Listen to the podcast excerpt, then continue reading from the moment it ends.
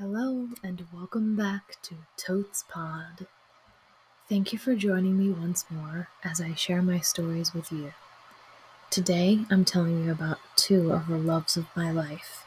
They are quite special, and I share the reality of my day to day, which definitely sounds super depressing, but you may find my description of it somewhat humorous and entertaining.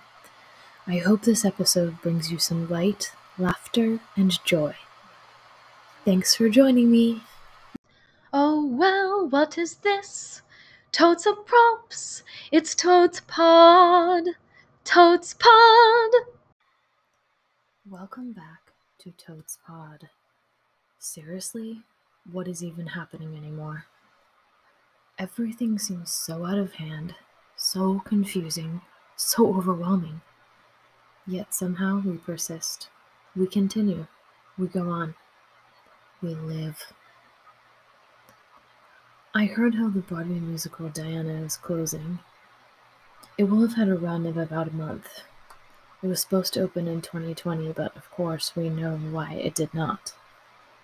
I adore Princess Diana, and that is really, in and of itself, an entire podcast episode, if not many podcast episodes. I recently saw the movie Spencer, and when I heard that the musical about her was closing so abruptly, I looked into it. I found that there was a new Netflix recording of the show while it was in previews.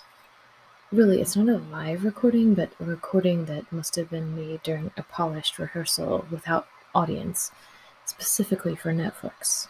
Now, a Broadway show of any kind that does not involve an audience is always strange enough. Yet either way, I had to watch it.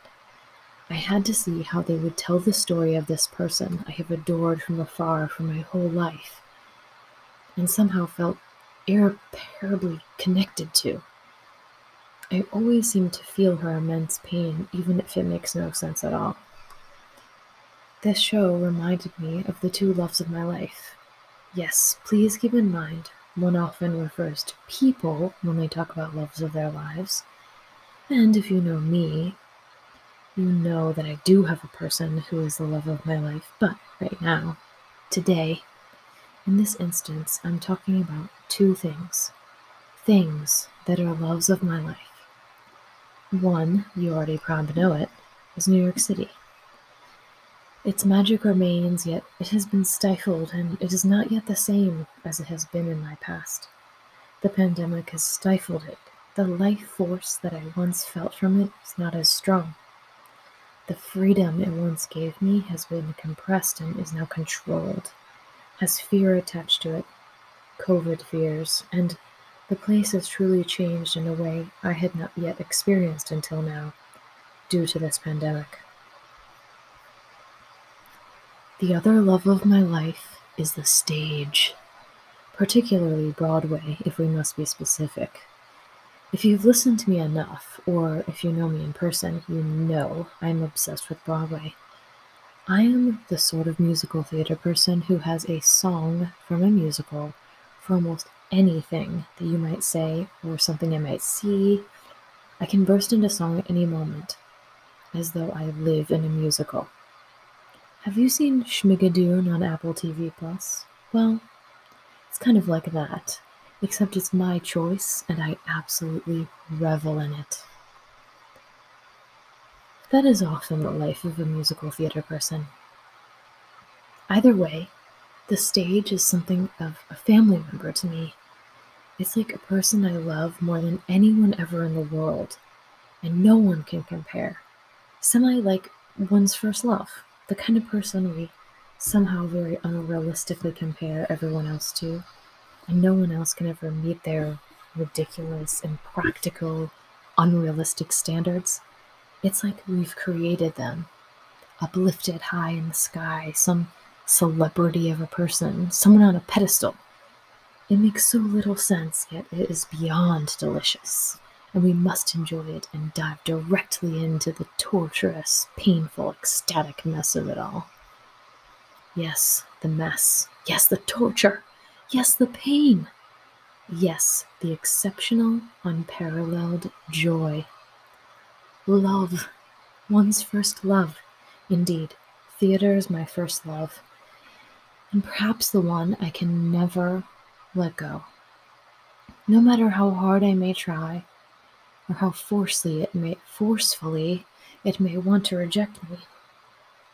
I watch the shows. I picture myself on the stage beside the actors. I picture myself as one of them, whatever particular role feels most ideal for me. I know I can assume it. I know I can fill it. I know I am destined to be there. Yet, guess what my life is of late? My real actual life. My actual life is me staying up most of every single night, writing, binging shows, having some wine, reading my multitudes of books, feasting upon the messages in my oracle cards. And then, when I wake at approximately 9:59 a.m.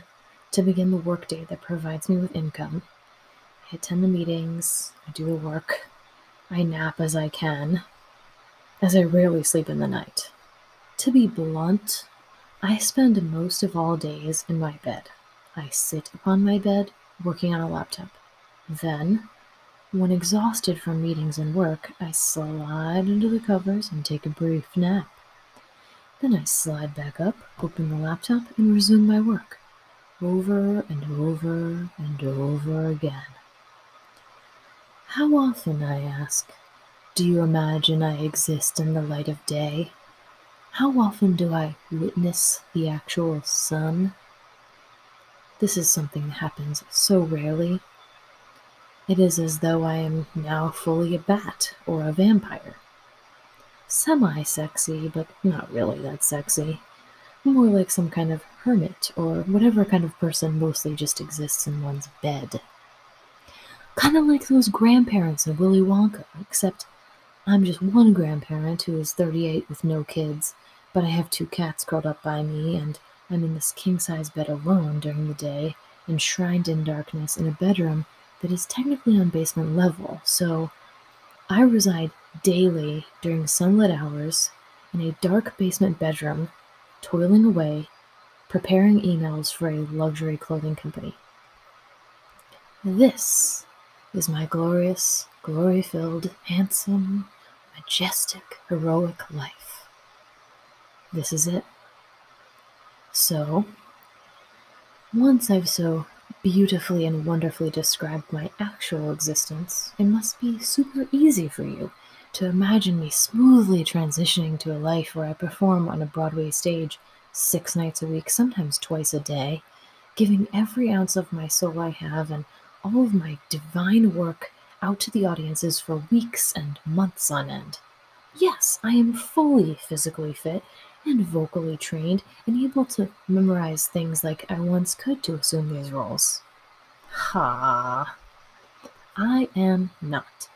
In case you thought for some reason that I could magically move from dark, basement dwelling, king size bed with two cats, working on laptop and sleeping intermittently, never looking at the sun life, into a person who breathes life and energy for hours upon hours and months and etc etc into a whole other human being upon the most exalted stage of my lifelong training. The highest level of success i could get upon the stage which is the only place i long to be? Yes this is the kind of conundrum i now face i do hope that you find some solace in the pain and humor of this true story I know we are all in places we never expected. Some are in the worst of the worst, or so much worse and, and heinous and painful and awful than mine. I do not mean to pretend that my life is so treacherous. It is simply treacherous for me and for what I had been taught to expect for myself. I mean, the difference between my current day to day and the day to day I imagined so vividly and for so many years of my life the day to day I imagined and planned for and worked towards. It is insane how large the distance can be between what we want or wanted to be and what we actually are, or who we have become, and somehow without our even realizing it. This is my story for you today. The loves of my life are here, New York. I live here, and I wouldn't have it any other way, despite how impossible it is to live here. Broadway, it's back. People are going to shows, I am going to shows. I cannot wait to see Jagged Little Pill again. Yes, again. It is brilliant. I am going next week to bring my boyfriend and to see it again for myself. I had seen it myself and it changed and rearranged the molecules in my body, so I cannot wait. I am more grateful than ever that the love of my life, the theater and Broadway especially, are back in our lives. Yet I do hope somehow, some way, someday, I find a way to incorporate performing back into my life in a bigger way than even this podcast, which, as you know, I adore so much. It is an incredible honor to get to write for you my stories, then to speak them to you and share them with you as often as I do, which is approx once a week. This is really a very special thing for me, especially since I can do it without being so afraid of COVID risks from the safety of my own home, even if sometimes the loud sounds of my heat in my home seem to disrupt our flow.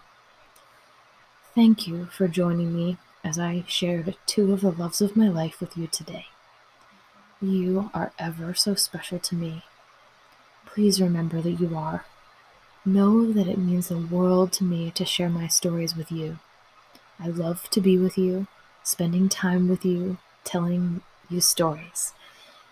This has been Totes Pod. I'm your host, Abby Totes. Until next time. It's totes time to go. As always, a heartfelt thank you from Totes Pod.